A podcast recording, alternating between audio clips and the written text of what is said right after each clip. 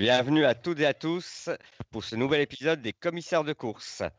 Aujourd'hui, nous poursuivons le, dans le cadre de nos émissions thématiques les nouvelles émissions donc d'intersaison, un focus sur l'équipe Lotto Jumbo. Pour ce numéro spécial sont réunis Baptiste, Salut Max, salut à tous. Greg Salut tout le monde. et Daniel. Bonsoir tout le monde. Et bonsoir, cher commissaire. Donc oui, focus sur euh, la Lotto euh, Jumbo, une équipe que l'on a vue plutôt à son avantage euh, cette année sur les grands tours. Et la question que j'avais envie de vous poser, c'était savoir si euh, c'était une année faste due à une forme d'alignement des planètes, où euh, toutes les circonstances sont révélées favorables pour elle, ou si euh, finalement le cadre de cette émergence peut s'inscrire dans une plus longue durée. Et finalement on pourrait peut-être voir cette équipe prendre la place qui aurait pu, qui aurait dû échoir à, à la Movistar comme euh, équipe principale, on va dire, capable de euh, contrer la euh, toute puissante Sky sur les grands tours ces dernières saisons. Voilà, donc bah, pour lancer ce sujet, je propose, je te propose Daniel de peut-être nous faire une petite présentation rapide de, cette équipe et, et de ces dernières années.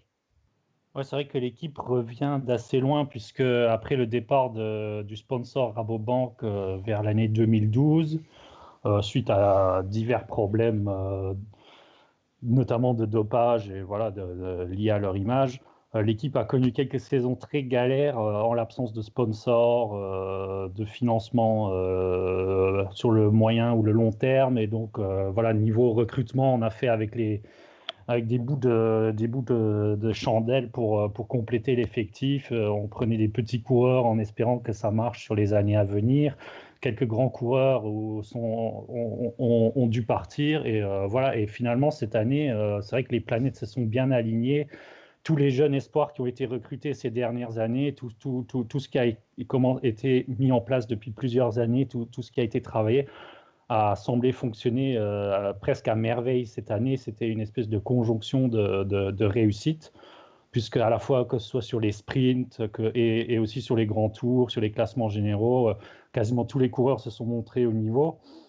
Euh, bon, est-ce que est-ce c'est une tendance qui pourra se poursuivre en 2019 C'est vrai que c'est une question qui peut être intéressante à, à, à- à être soulevée et je pense que c'est ce qu'on va faire tous ensemble. Voilà, alors bah, là-dessus, du coup, j'ai en- j'ai envie d'enchaîner avec, toi, Baptiste, voir ce, que- tu as, tu as pensé déjà de la, saison écoulée rapidement, et puis comment finalement, toi, tu, vois l'avenir de cette équipe? Ah, C'est vrai que ce que je trouve particulier dans la saison de l'Auto Jumbo, c'est qu'il y a vraiment le sentiment d'une progression générale. C'est-à-dire que l'année 2018 a été très bonne pour l'équipe, mais elle a été très bonne pour en fait plusieurs coureurs de l'équipe. On sent que beaucoup d'entre eux ont passé un palier, voire même plusieurs, en 2018. Donc c'est un- ça pourrait accréditer la thèse d'un d'un alignement des planètes et d'une saison un peu exceptionnelle. Mais je trouve aussi que quand on regarde un peu les leaders qu'il y a au sein de l'équipe, il y a quand même pas mal de ces coureurs qui ont a priori encore une marge de progression. Euh, si je prends par exemple un Dylan Groenewegen au sprint, euh, il est encore assez jeune, il a fait une bonne saison, mais pas non plus extraordinaire. Or, on sent qu'il a le potentiel pour faire mieux. Voilà, il gagne deux étapes sur le Tour de France. On, a senti qu'il aurait pu peut-être en gagner davantage avec euh, un meilleur, euh, un meilleur train ou avec euh, plus d'entente avec ses coéquipiers. Lui, un meilleur placement parfois. On sent qu'il a une marge de progression là-dessus et que deux, c'est presque un minimum pour lui. Il peut encore briller sur des classiques aussi. On sent qu'un Primoz Roglic qui a explosé cette année sur les courses par étapes d'une semaine, mais aussi sur le Tour de France où il termine au pied du podium. Euh, voilà, on se, dit, ce mec-là, il a mieux dans les pattes. Voilà, il a gagné des courses par étapes pour le Tour d'une semaine. Il fait au pied du podium du Tour de France. Il a le profil pour gagner un grand tour. Euh, un Steven Kruijswijk qui euh, tourne autour aussi sur les grands tours. Il a que 31 ans, donc c'est pareil. Lui aussi, il n'a pas complètement renoncé au fait qu'un jour, euh, il monte sur le podium et il gagne un grand tour. Et puis, si on va un peu dans les. Il y a, d'autres coureurs un peu plus jeunes. Je pense qu'à George Bennett qui a pas mal progressé cette saison et qui, voilà, est- encore très jeune aussi. Il a moins de 25 ans. Donc, on a comme ça, je trouve, plusieurs éléments de plusieurs coureurs qui laissent penser, je ne sais pas ce que vous en pensez, mais que dès, l'an prochain, ça pourrait être aussi bien, voire même encore mieux. Alors, avant de donner la parole euh, à Greg et savoir si, euh, ce, ce qu'il pense de la, la qualité euh, de l'effectif, juste revenir sur ce que tu viens de dire sur Bennett. hein. Bennett est un peu plus âgé, il a quand même 28 ans. Ah oui, pardon. Ce qui ne remet pas en cause non plus euh, Oui, plus jeune. globalement ce que tu, ce que- ce que as dit. hein. Hein, c'est vrai qu'on le voit plus jeune. Après, on a, on quelques-uns comme tête de.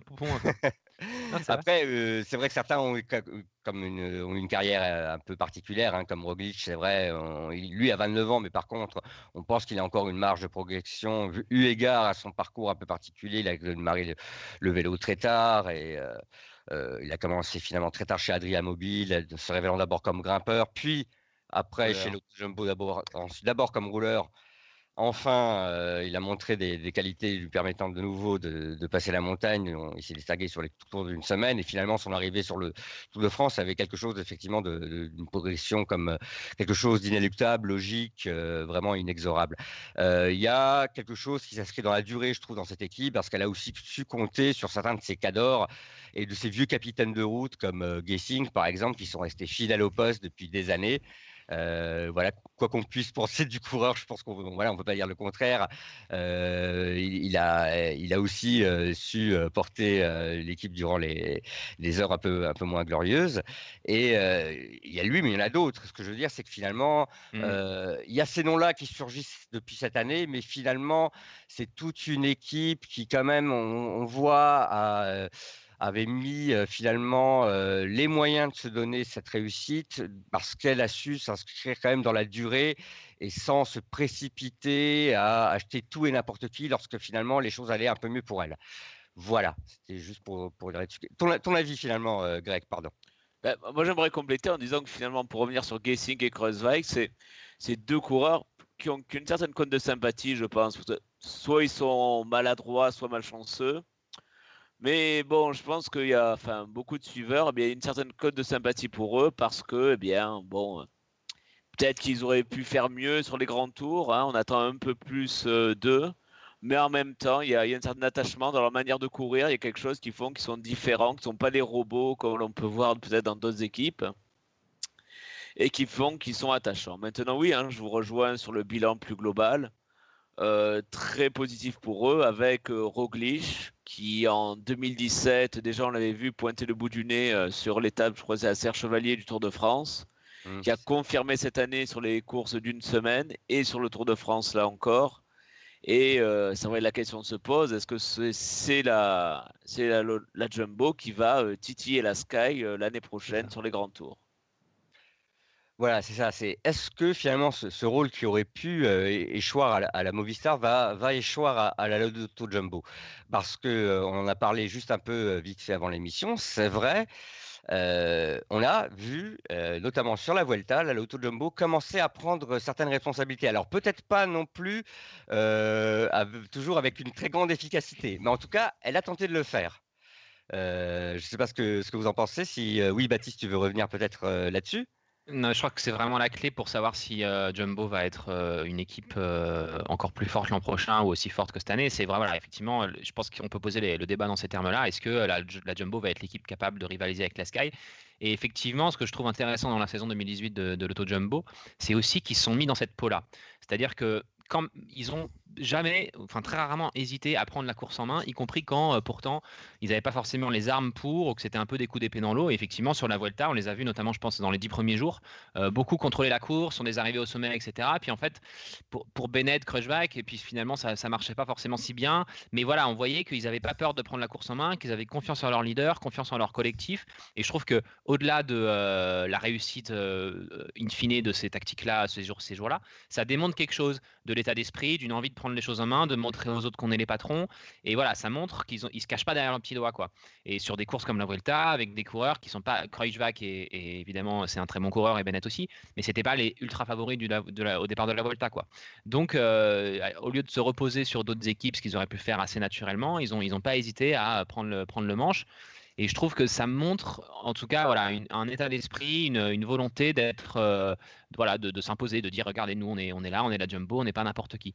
Est-ce que ça, ça, ça aura de la suite? Je ne sais pas, parce que c'est pas pas un roulant compresseur à la Sky. La Sky, ils se permettent d'avoir des Grégario qui s'appellent euh, qui s'appellent Pulse. On n'en est quand même pas là chez Jumbo. Donc il y a quand même une différence en termes de budget, en termes de profondeur d'effectif, en termes de qui se met au service de qui.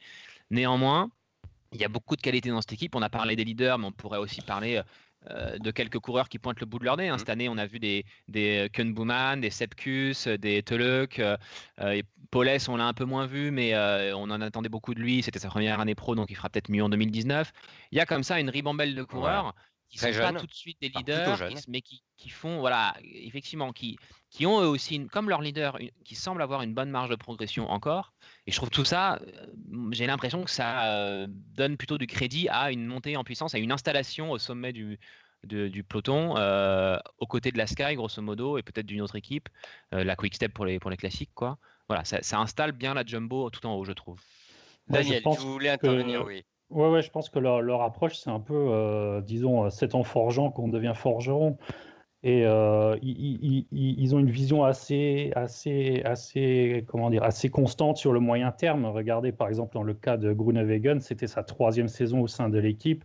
Dès le départ, ils ont essayé de constituer un, un, train pour lancer ses sprints avec les coureurs qu'il y avait à disposition. Tous les ans, ils essayent d'améliorer un peu ça ou de réorganiser. Euh, en 2018, ça a plutôt bien fonctionné puisqu'il y a deux victoires sur le, Tour de France. Euh, finalement, il renforce encore le train a priori avec au moins Tony Martin et, euh, et Mike Tennyson qui sont deux, deux, bons coureurs pour ça. mais par contre, lorsque en 2016 ou en 2017, on voyait l'équipe peut-être faire le tempo pour un sprint, euh, contrôler l'étape ou peut-être euh, mettre en place euh, le train dans les deux trois derniers kilomètres, bah, ça pouvait parfois prêter à sourire parce qu'on se disait bon quand même laisser la place à Kittel, laisser la place à Cavendish ou à, ceux qui sont vraiment fallait au, boss quoi. Et du coup bah, c'est vrai qu'en en essayant, en, gagnant de l'expérience dans, dans, dans, les divers domaines, ça permet à, terme bah, de, de, tirer toute l'équipe vers le haut et, et de s'améliorer tout simplement. Et je pense que dans le contrôle bah, des étapes de montagne, c'est un, un, peu la même histoire finalement.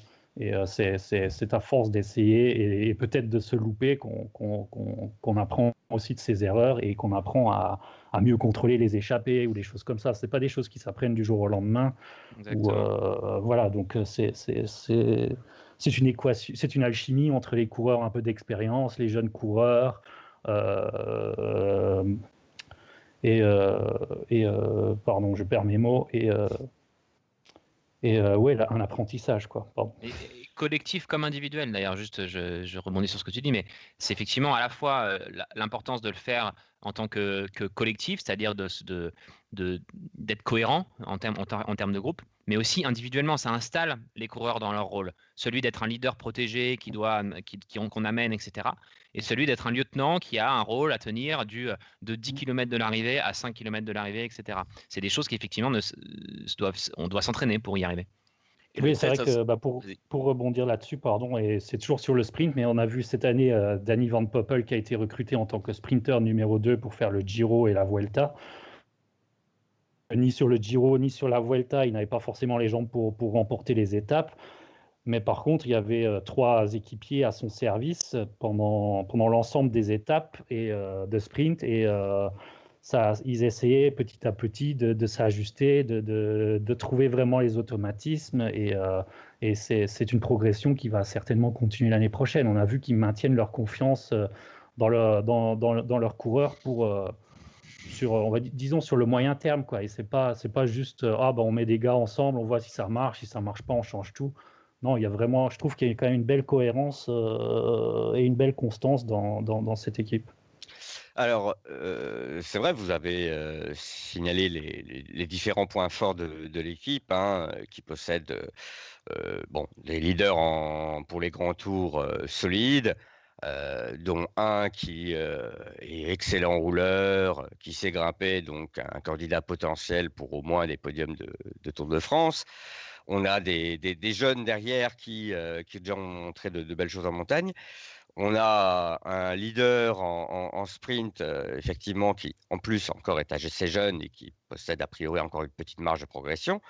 Mais et justement, ça peut-être à terme, euh, je vais euh, poser la question d'abord à, Greg, est-ce que ça risque pas de poser un problème pour les grands tours, le fait d'avoir des leaders pour le classement général, un sprinter qui est là aussi pour... parce que même la Sky, aussi puissante soit-elle, en général, euh, ne prend pas le temps de s'accommoder d'un sprinter lorsqu'elle emmène ses, ses leaders sur son grand objectif de l'année, le tour. Ben, c'est vrai que enfin, la recette qui a marché jusqu'à présent, eh bien, en étant un petit peu alors en prenant les étapes de sprint pour Groenewegen et en ayant un peu les dents longues sur les étapes de montagne, est-ce que ça marchera tout aussi bien en étant en, ayant avec Roglic un favori? Parce que jusqu'à présent, Roglic était un outsider. Maintenant, dans la peau du favori, comment ils vont gérer ça? Est-ce que quand il sera sur le podium, est-ce qu'ils vont pas avoir une position plus défensive aussi au lieu d'être offensif? Enfin, ça va changer aussi beaucoup de choses dans la gestion. Et c'est vrai que, bon, après, cette année, pour le tour, il y a, enfin, il y a un contre-la-montre par équipe, donc il y aura quand même beaucoup de rouleurs, donc ça, ça ne les dérangera pas. À voir combien de, combien de coureurs ils vont mettre au service de, de Groenewegen pour les sprints. Mais à la rigueur, 2-3 coureurs hein, pourrait, pourrait peut-être suffire. Mais plus et plus dans la gestion euh, de, des étapes, plus de montagne, est-ce qu'ils vont courir euh, bien comme ils l'ont fait jusqu'à présent, c'est-à-dire en outsider, ou est-ce qu'ils vont prendre le rôle de mmh. Quitte à des Qu'est-ce qu'ils vont faire si Roglic est deuxième ou troisième? Est-ce qu'on joue le podium Ou est-ce qu'on euh, est attaque euh, et on aura, enfin, et on joue la première place? Parce que personnellement, je, je pense que ce n'est pas en comment dire en roulant, en jouant comme la Sky qu'on peut battre la Sky. Euh, c'est pas en allant sur son terrain qu'on peut se révéler être meilleur qu'elle. Comme l'a dit Baptiste, ils ne se battent pas quand même avec les mêmes armes. Ils ont effectivement la chance là d'avoir de bons jeunes, une équipe qui en montagne peut se défendre. Mais c'est quand même pas encore de la qualité de la Sky. De toute façon, les budgets ne le permettent pas. Alors, comment vous, vous voyez la, la, meilleure façon pour elle, finalement, d'organiser les choses Oui, Baptiste, vas-y effectivement, là, ça peut devenir assez vite conflictuel euh, la situation de Groenewegen sur un Tour de France aux côtés d'un Roglic. Euh, déjà qu'entre Roglic et Kreuzbach pendant l'été dernier, c'était pas forcément euh, la teuf. si on rajoute en plus un sprinter et une possible victoire finale au Tour de France dans les jambes, ça peut devenir compliqué. On se rappelle du Tour très douloureux, délicat qu'avait vécu Mark Cavendish la mmh. saison qu'il avait faite chez Sky, avec en plus le maillot de champion du monde sur le dos. et très frustrant finalement pour lui, il n'était pas resté et là, je vais, je vais peut-être poser la question d'ailleurs à Daniel, parce que moi, je, moi, je me demande si le, le, salut de Groenewegen, il passe pas du coup aussi par une réorientation vers les classiques. Je le trouve assez timide jusqu'à présent sur les classiques. Il y va assez peu. Je crois que l'an dernier, il a même pas fait Milan-San Remo, qui a priori est une course qui lui convient il, voilà, je pensais qu'il allait davantage essayer de s'orienter. c'est une équipe où il n'y a pas vraiment de, gros leaders pour les classiques, notamment flandriennes par exemple, où il y a quand même beaucoup de sprinteurs qui s'illustrent. Il y a pas mal d'arrivées en sprint semi-massif. ça pourrait être un terrain et pour lui et pour l'équipe d'éclate hein, et ou de bons résultats et ce qui pourrait peut-être un peu du coup désamorcer d'éventuels problèmes sur les grands tours. Mais il n'a pas l'air de, Est-ce qu'il est, réticent et c'est un terrain qui l'intéresse pas? Daniel, qu'est-ce que tu sais là-dessus? Ah non, je sais qu'il y a peut-être deux années, ça, il parlait pas mal des classiques et même de, Paris-Roubaix notamment. Euh, bon, même cette année, je crois qu'il a disputé euh, bon, et gagné une, une, classique, si je dis pas de bêtises, de tête, c'est Kurn, Bruxelles, Kurn. Oui, voilà, Ce, genre de classique, ça peut tout à fait lui convenir. Voilà. Les classiques un peu plus relevés, je pense pas quand même. Peut-être Milan-San Remo, effectivement, mais il avait zappé euh, parce qu'il était peut-être en préparation. Même quand il avait game, tu vois. Ouais, bien sûr, bien sûr. Après, je sais aussi que euh, Danny Van Poppel est réputé un, un peu plus euh, classic man et euh, même en 2019, je crois qu'il misera aussi un peu plus sur les classiques. Du coup, je pense par, par déduction que Groenewegen ne va pas lui aussi miser plus hmm. sur les classiques parce que ça, ça ferait embouteillage. Donc, à hmm. mon avis, le choix a été fait en ce sens-là et je pense que Groenewegen va continuer à tout miser sur le Tour de France et d'autres courses par étapes. Surtout qu'il y a Peut-être l'arrivée d'un. Il y a, Ouais, il y a d'accord. l'arrivée d'un d'un nouveau, euh, d'un nouveau jeune là, euh, dans, leur, dans leur effectif cette année, euh, euh, Taco Van Der Horn, qui pourrait lui aussi, euh, je pense, euh, prendre un- le rôle de, de leader sur certaines classiques. Il y a Tennyson Ouais, bah, aussi. tout à. Et Tout à fait. Van der Horn et Tennyson sur les classiques, ça, ça va rajouter un peu de poids, puisqu'avec les seuls Rosen et euh, Janssen, c'était un peu léger. Euh, puis surtout, il y a aussi le recrutement euh, à venir de Wood Van Aert qui rejoindra l'équipe peut-être pas en 2019, on ne sait pas encore, mais en tout cas en 2020. Un feuilleton interminable pour l'instant. Oui, voilà, donc euh, bon, on va peut-être pas s'attarder sur, sur tous les détails, mais en tout cas, ça, pour le coup, ça fait aussi un gros contingent pour les classiques, Euh, enfin pour les classiques pavés, pardon. C'est vrai. Euh, du coup, voilà, je pense pas du tout que Groenewegen va, va trop insister dans ce domaine-là. Et d'ailleurs, même Milan-San Remo, bon, on peut en parler, mais c'est peut-être un peu difficile pour lui, parce qu'il n'est pas, il, est quand même pas trop à l'aise avec les, avec les boss. euh, et je pense que son, son but, c'est plus d'être le, le gars avec les grosses cuisses qui peut vraiment remporter quelques étapes sur le Tour de France, plutôt qu'un gars un peu passe-partout. Très bien. Bah, écoutez, euh, nous allons nous arrêter là pour, euh, pour la question euh, de la Loto Jumbo. Je pense qu'on a essayé euh, de faire, dans les limites du temps qui nous est imparti, euh, le, le tour de la question de la manière la plus complète possible. Euh, en guise de conclusion, je vais vous demander à chacun d'entre vous comment bah, vous voyez euh, la saison prochaine, notamment ben, justement sur, euh, sur les grands tours. Sur le... C'est la question sur laquelle on a quand même plus centré notre étude, nous allons dire. Donc, Baptiste, comment tu vois la Loto Jumbo l'année prochaine Je la vois aussi forte, au moins aussi forte que cette année, et sans doute même un peu meilleure, je pense. Je suis assez optimiste et euh, je serais pas du tout étonné de voir euh, un Lotto Jumbo remporter un des trois grands tours. Hmm. Daniel? Ouais, ben moi, je- c'est difficile à dire, évidemment. Je sais que Kruiswijk a fait une très belle saison 2018, mais bon, il est du genre soit à se mettre trop la pression, soit à être un peu irrégulier. Donc pour 2019, euh, bon, je sais que le programme des grands tours n'est pas encore défini entre Kruiswijk et Roglic, qui fera le Giro, qui fera le, Tour de France, ou est-ce qu'ils ils feront les deux ensemble. Le Tour de France ce n'est pas encore euh, totalement clair. Je pense que la présentation de l'équipe, c'est dans une dizaine de jours. Et on devrait peut-être en savoir plus à ce moment-là. Euh, du coup, en, en attendant cette répartition-là, c'est vrai que c'est peut-être un peu, un peu risqué de miser, par exemple, toute la saison, euh, enfin tout le Tour de France sur euh, le niveau de, de qui lui n'est pas un exemple de régularité d'une année sur l'autre. Euh, voilà, donc euh, je suis pas persuadé que ça, sera forcément une réussite en 2019. Après, Roglic, oui, il est plus fiable et j'espère qu'il continuera à reviser également au moins une ou deux courses par étape d'une semaine parce que c'est pareil, s'il mise tout sur un grand tour et qu'il ne le remporte pas, c'est dommage aussi. Et donc j'espère qu'ils ne pas, euh, ils trouveront un juste équilibre entre tout ça, la présence de Groenewegen sur le Tour de France également, on en a déjà parlé. Et je pense par contre que bah, le rôle de George Bennett, c'est un peu, il sera un peu plus en second plan euh, pour boucher les trous, pour faire l'équipe de luxe, puisque visiblement trois semaines, c'est un peu dur pour lui. Enfin, Greg, euh, est-ce que euh, toi, tu, tu la vois au- aussi bonne que cette année, ou voire meilleure pour, pour la suite? Ouais, bah, au moins peut-être un peu d'accord avec, enfin, d'accord avec mes collègues, au moins aussi bonne que l'année prochaine, en sachant que sur le Giro, il y aura peut-être moins de concurrence. À voir s'il n'y a pas Froome, s'il n'y a pas Dumoulin, s'il n'y a pas euh, Pinot. euh, peut-être qu'il y a une place à prendre sur le podium. Alors, je dirais pas facilement, car c'est jamais facile, mais il y aura déjà beaucoup moins de concurrence, au moins sur le Giro. Donc, euh, pour un Bennett ou un Kreuzweig, c'est peut-être largement jouable, vu euh, selon eh bien, la start list pour le Giro. Après, le reste, on verra plus tard. Très bien. Oui, moi je pense qu'ils feront encore une saison solide et euh, qu'on verra aussi euh, quelques nouvelles têtes encore émerger, comme on a vu euh, cette année des, des je pense que ce- cette année, on aura l'occasion de découvrir Taco Van Der Horn au niveau World Tour, qui venait de la Rompod, donc public français ne connaît pas forcément beaucoup. Et je pense qu'il aura l'occasion de se révéler durant les durant les Flandriennes notamment. Voilà, bon, bien écoutez, merci à tous, euh, merci de nous avoir suivis. N'hésitez pas à laisser commentaires et pouces bleus si ça vous a plu. Et euh, nous nous retrouverons prochainement pour euh, la suite de nos émissions thématiques pour meubler ainsi jusqu'au mois de janvier et la reprise de la saison 2019. À très bientôt. Au revoir. Salut. Ciao, ciao.